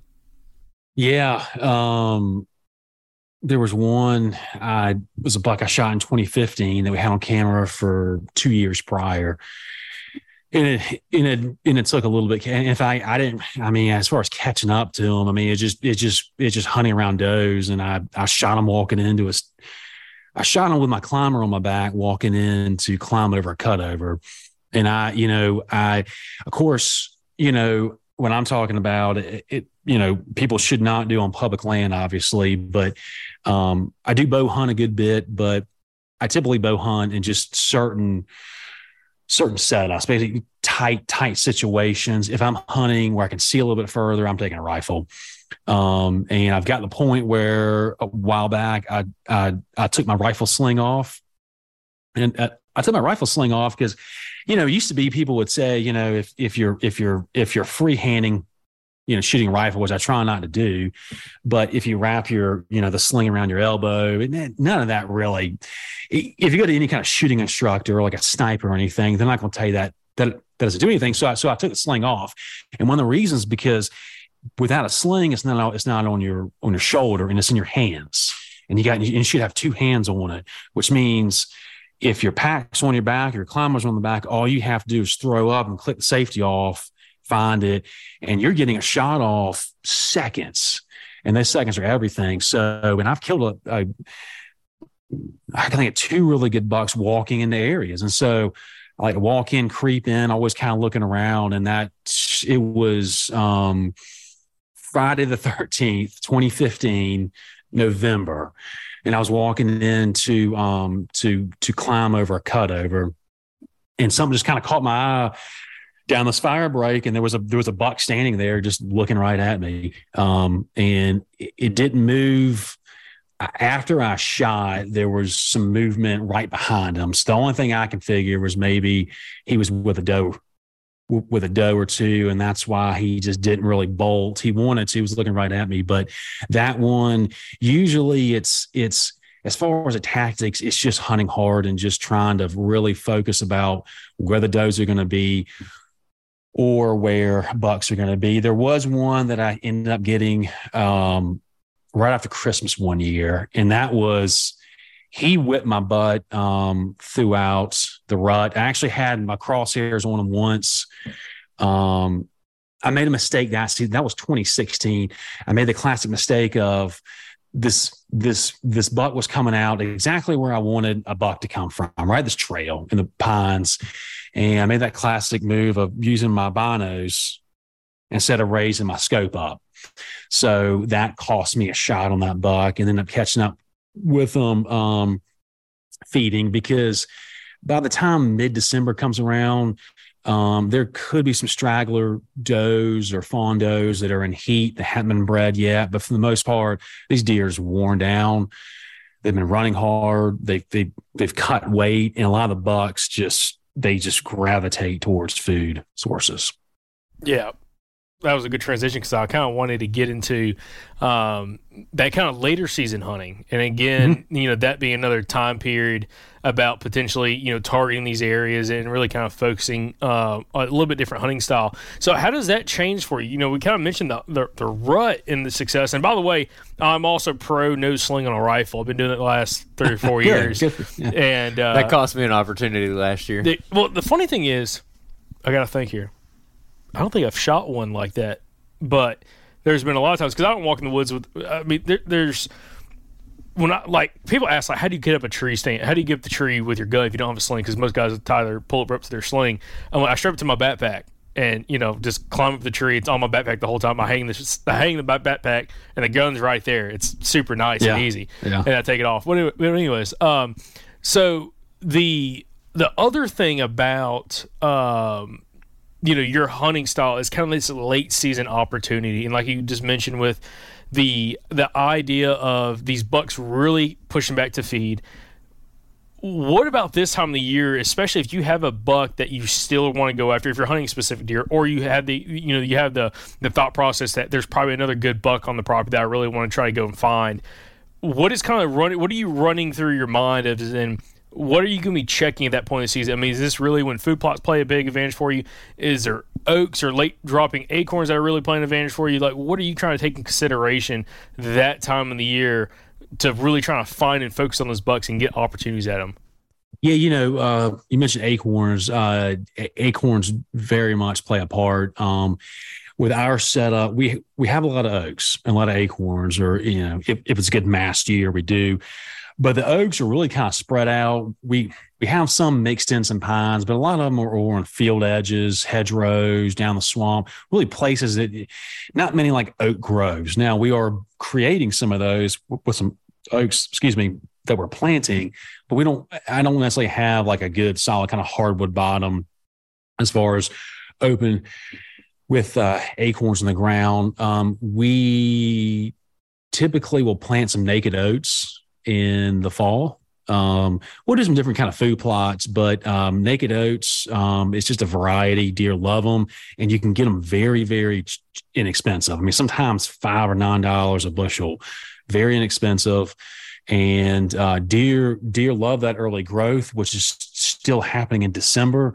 By the time January February rolls around, they'll they'll they'll head out, and deer won't eat them. However, um, it's outstanding for for for for quail and turkeys and insects. Will just load up. If you leave that oat standing all the way until the next spring when you're spraying for your spring food plots. But to, to to really answer your question what i'm trying to focus on is really not so much like food sources because they're here okay um, but we've already kind of covered deer. Deer will eat just, just about anything for the most part. I mean, I've seen them eat Spanish moss. They'll eat about anything. They're they are mowing down our cotton field right now. Um, what I try to hone in on is really where where where the pressure is, is the least. You know, where where I, I read something. I read this book that Dr. Valerius Geist. He's this famous, you know, deer, elk biologist.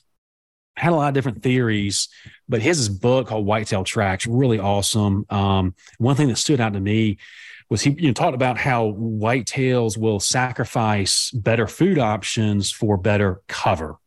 You know, safety is first. You know, safety is above all. Um, you know, if they've got good safety, but it, but it's but it's right by a Walmart parking lot, that's where they're going to be in the Walmart parking lot. They want that safety. So you got to think, man, Bucks, all you know, Bucks have been running at that point of December, our late season. They've been running hard, and they've really kind of thrown themselves out there. Now, I don't think they are thinking, hey, you know, I've been I've been around hunters the past month. I need to scale back, but their their testosterone is dropping a, you know, a little bit. You know, once that estrus, once those does, you know, come out of the heat, their testosterone starts to drop and they kind of start to shift back in that mindset before the rut. So they're holding up in their strongholds. They're going back in the swamps, they're going back in the thickets, and they're and they're eating a lot. And what they eat is, I think, is really from from what, what I hone in on is where people have not been hunting and that's in typically late season. If you want to see some deer, just go where people haven't shot, go where people haven't hunted, go there's no pressure, and you'll and you'll and you'll find deer. I, am not going to guarantee it's always going to be a buck, um, but they are they are. Uh, I'm trying to think the right way of saying it. they are deficient on calories, like you mentioned earlier, and I don't I don't think they consciously think about that, but they're about to drop their antlers um, and then start to regrow those. And then if you you know think about, I think it's I think I think bucks when they're or deer in general when they hit four, their skeletal system is about complete. So up until four years old, not only are they you know eating for the put the body weight on to grow more antler, but they're still growing bone. You know, you know their actual bones are st- still growing. So it's all about food at that point. Now, at the end of the season, where you're seeking out these uh, less pressured areas, when you find that less pressured area, are you are you then just trying to hone in on the best food source in that lo- low pressure area, or is there something else? Like, are you just trying to hunt up next to the bedding, and it doesn't really matter exactly where the food source is as long as you know exactly where the bedding is at, or is it vice versa?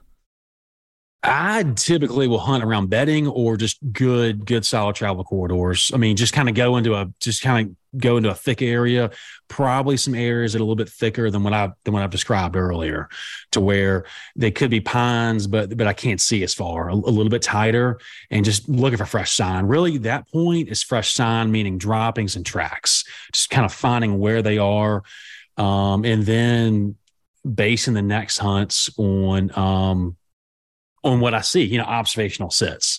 And I, I don't do that thing that Midwestern hunts hunters will do when they, you know, go places where they'll spend the first couple days observing. I, you know, I'm bringing a rifle or a bow. I'm going to hunt my way in, but you see something and adjust accordingly.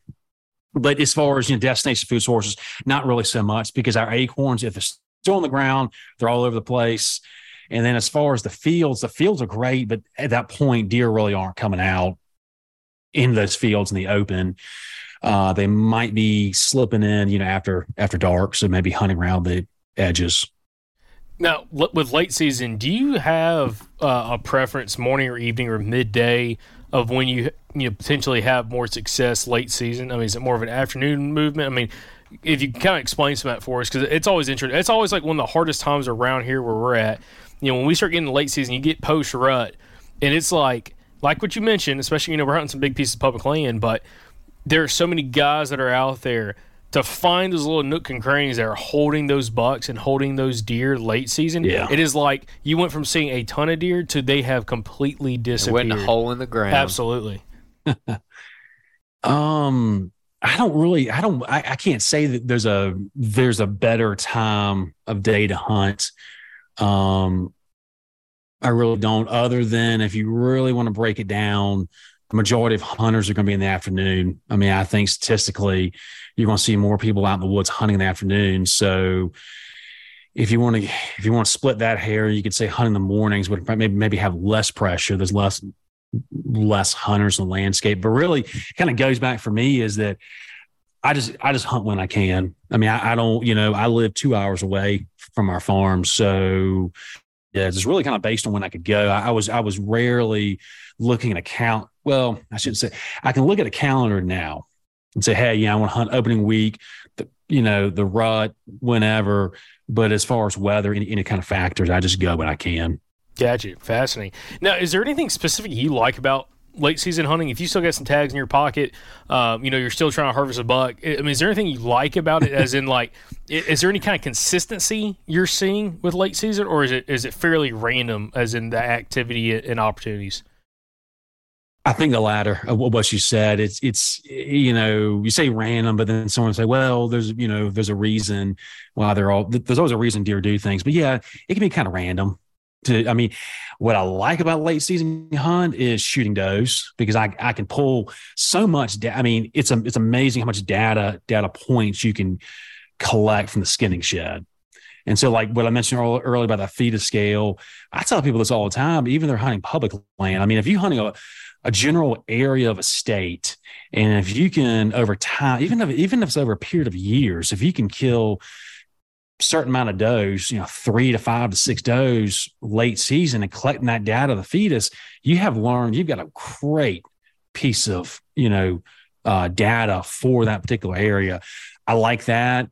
Um, you know, yeah, I would prefer to shoot a buck a little bit earlier in the season so they're not quite as depleted. It, it's always interesting, you know, when you see you you get this bucks on camera, during the summer and they've got this big bellies and they're you know 190 200 210 pounds.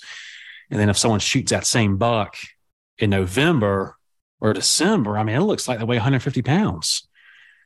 You know they're they're they're they're they're just so much smaller. So yeah i would rather shoot them a little bit earlier. Um, you gotta wonder as far as the meat quality I, I can't speak on that but i can speak early season has better fat you get some of that better, you know, some of that good early season fat was real good, not that hard, you know, deer fat, but some of that good outside fat can be good. Um, but you know, I as far as shooting does, I would rather shoot all my does early season. It doesn't always happen. Actually, it never happens because we can't. It's just it's just we can never shoot enough uh, uh, enough does. But if you think about it, you know, it, it kind of goes back to guys that want to shoot the does later in the season. It's like I get their thinking. Um, and some people can can legitimately do it if they're in a density that's maybe I don't know 20 30 deer per square mile. But if you're in a high density area like we are in South Carolina, it's going to be extremely challenging because the number of does that you need to shoot is not obtainable.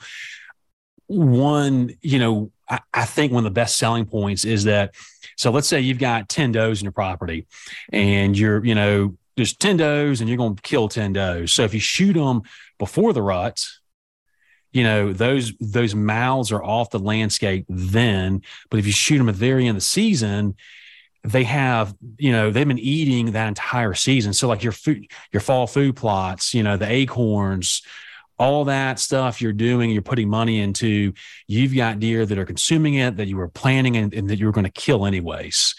It, you know, as opposed to the deer that you're going to leave in the landscape. So it's just a little bit more food left out there. And of course, I hear all the time about, you know, ha- leaving the does, not messing with them until after rut so they can track the bucks.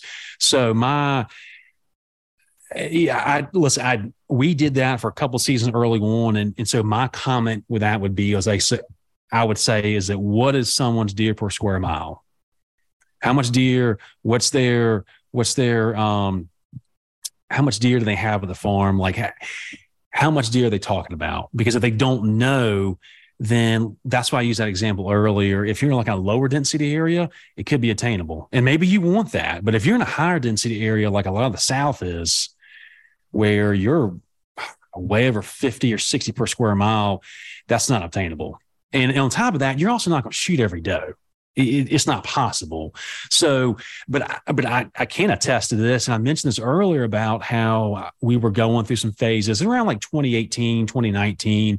We were getting these bucks on camera. We were watching them get these can. And so all of a sudden you start to hunt these bucks. You're hunting for them. You're passing on does, you're passing on does. Next thing you know, you, you've gone a year or two without killing enough does.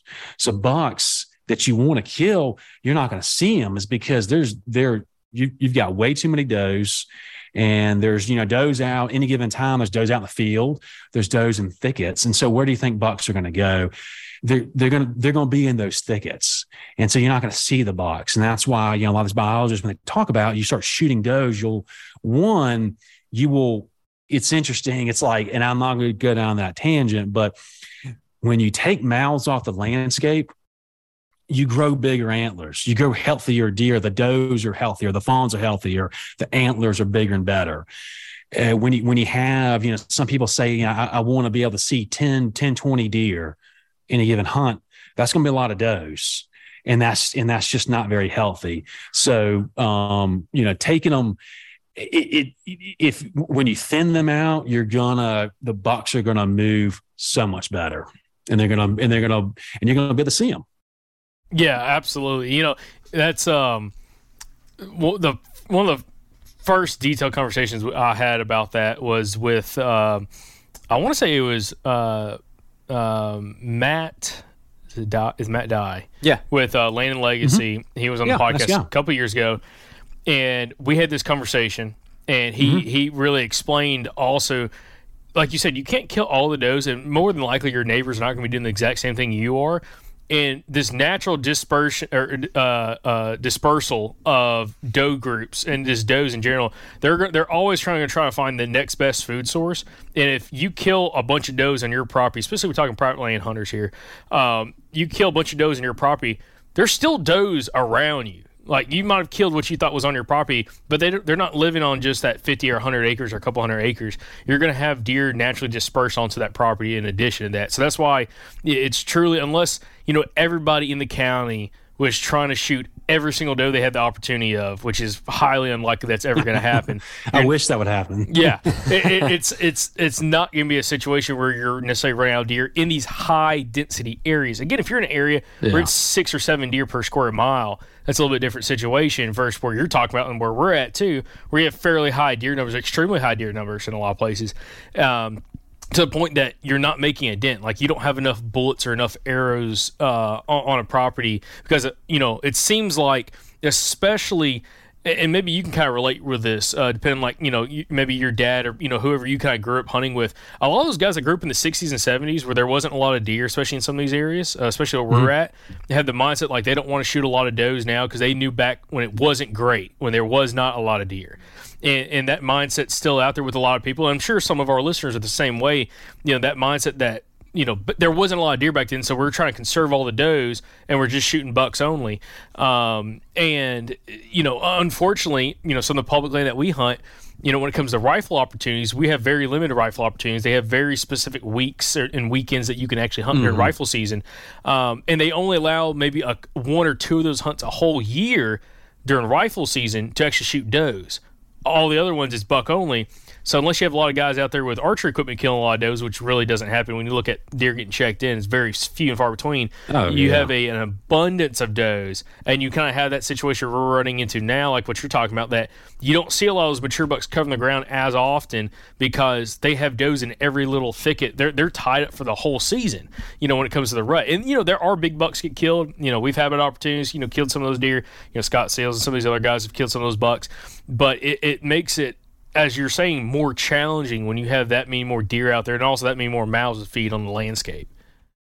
Absolutely, yeah. I mean, you know, p- people sometimes I think people get a, a little too down that road of like, oh well, when bucks are in the rut, they're not thinking. They got blinders on. They're just going to step out on the highway. And it's like, well, they will do that, but they're still smart about it. So, I mean, if they're going to chase deer in a field or chase deer in a thicket, and it, an older buck that's wise and smart, he's going to be in that thicket. He, he's not going to go out in the field.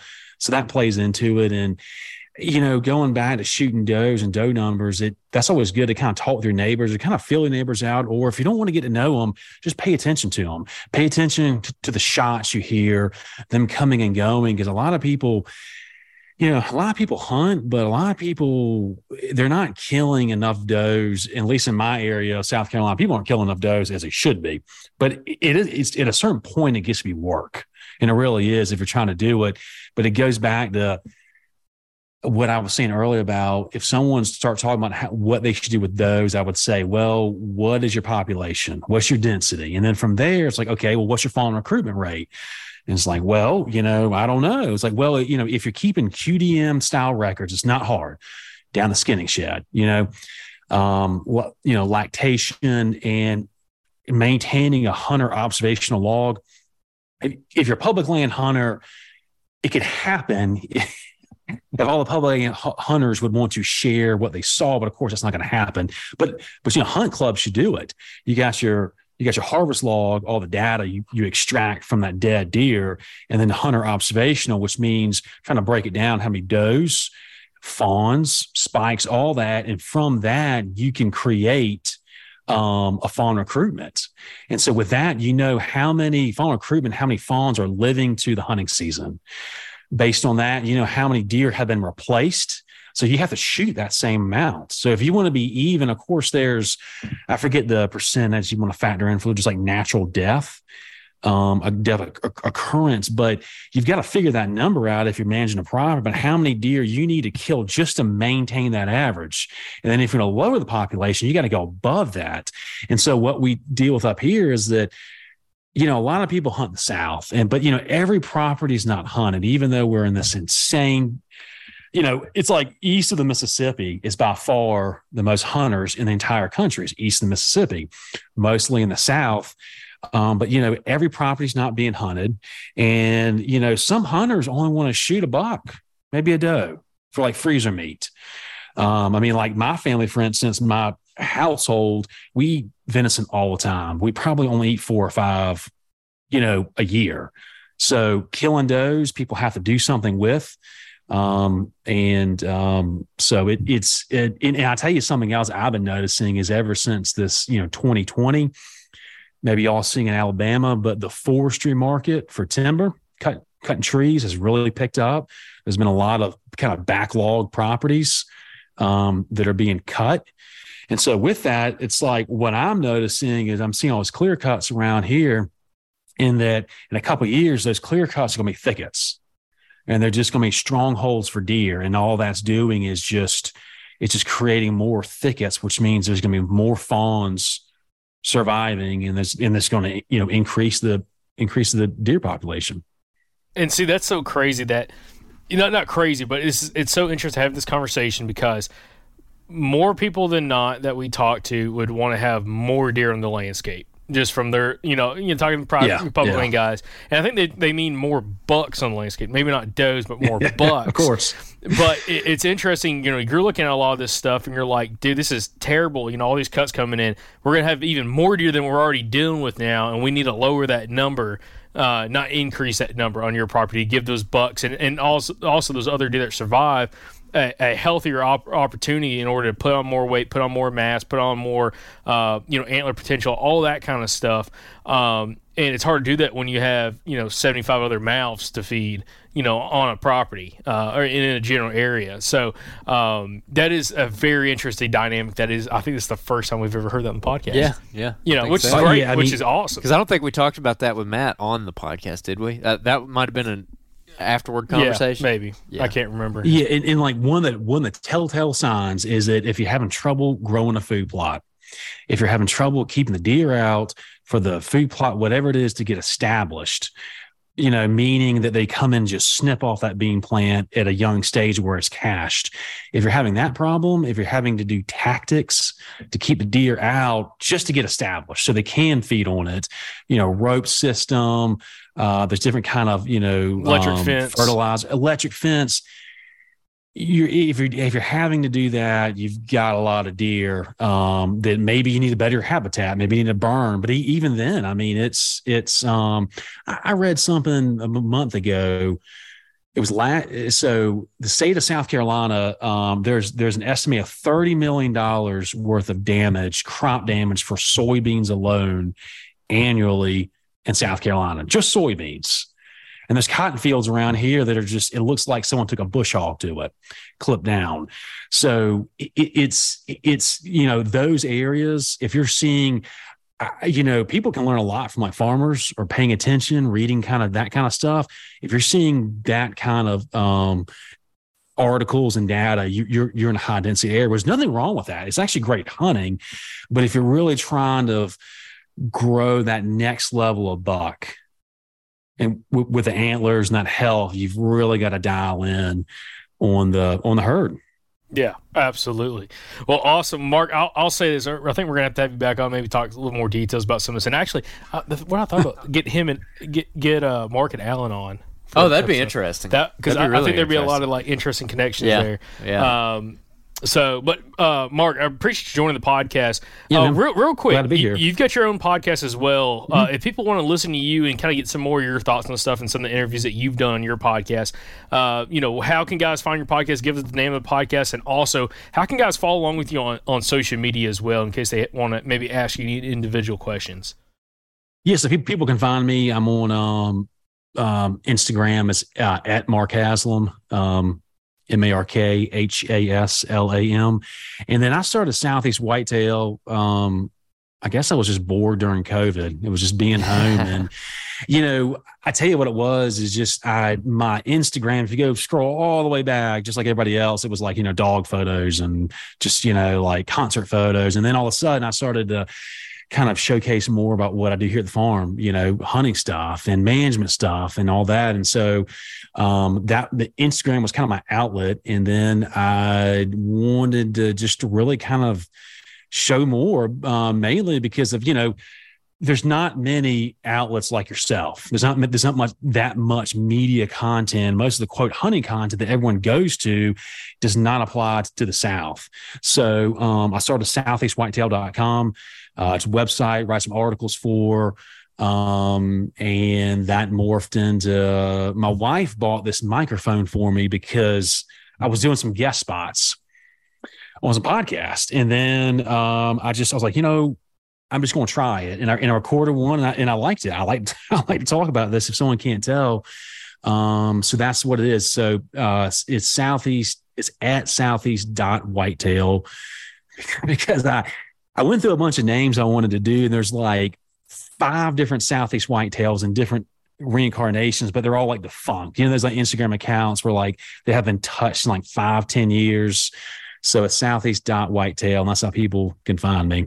Awesome. I, I'm mostly focused on my three three focal points: habitat, conservation, venison. So really, just you know, bet, better than land, conservation, and then you know, venison, wild game. Perfect. Awesome. Well, Mark, we greatly appreciate you, listeners. If you've enjoyed this video, again, video podcast, this is on YouTube. Uh, you know, always write in, but also if you've enjoyed listening to it, make sure you share this with a buddy. Uh, again, we love having guys on like Mark that are willing to share some knowledge, share some experience, and you know, the one thing we could ask from you guys is to share the show with your buddies. It just it just helps out tremendously with the show. Uh, also, um, you know, make sure you tune in for this week's outro. I think we got a lot to talk about with this episode because again, there's things that we've heard on this episode that haven't really been discussed in this kind of format before, uh, at least on our show, which we're super excited to break down. But listeners, thank y'all for joining us. Viewers, thank y'all for joining us. And Mark, appreciate you as well. And we'll catch everybody back on the next episode from the Southern Outdoorsmen Podcast. Thanks for having me on. Appreciate it.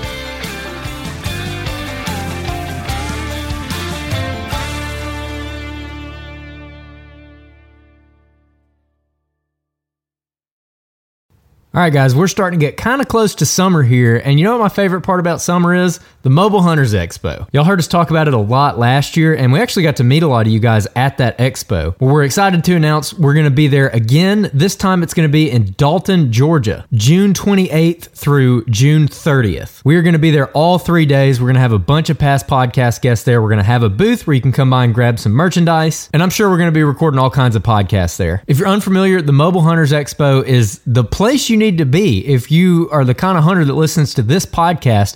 This show was literally made for you. It is an excellent group of people that are going to be there. A lot of whitetail killers from around the southeast are going to be there. You're going to get to talk to them, shake their hand, learn from them in person, make some connections. And guys, we get a lot of questions about Hey, which saddle should I get? Which tree stand should I get? What about this piece of gear? What about that piece of gear? How do I meet other hunters who want to hunt the same way that I do? You know, finding a good hunting buddy. The Mobile Hunters Expo is the place for all of that. So you guys don't miss it. June 28th through the 30th, Dalton, Georgia. We'll see you there.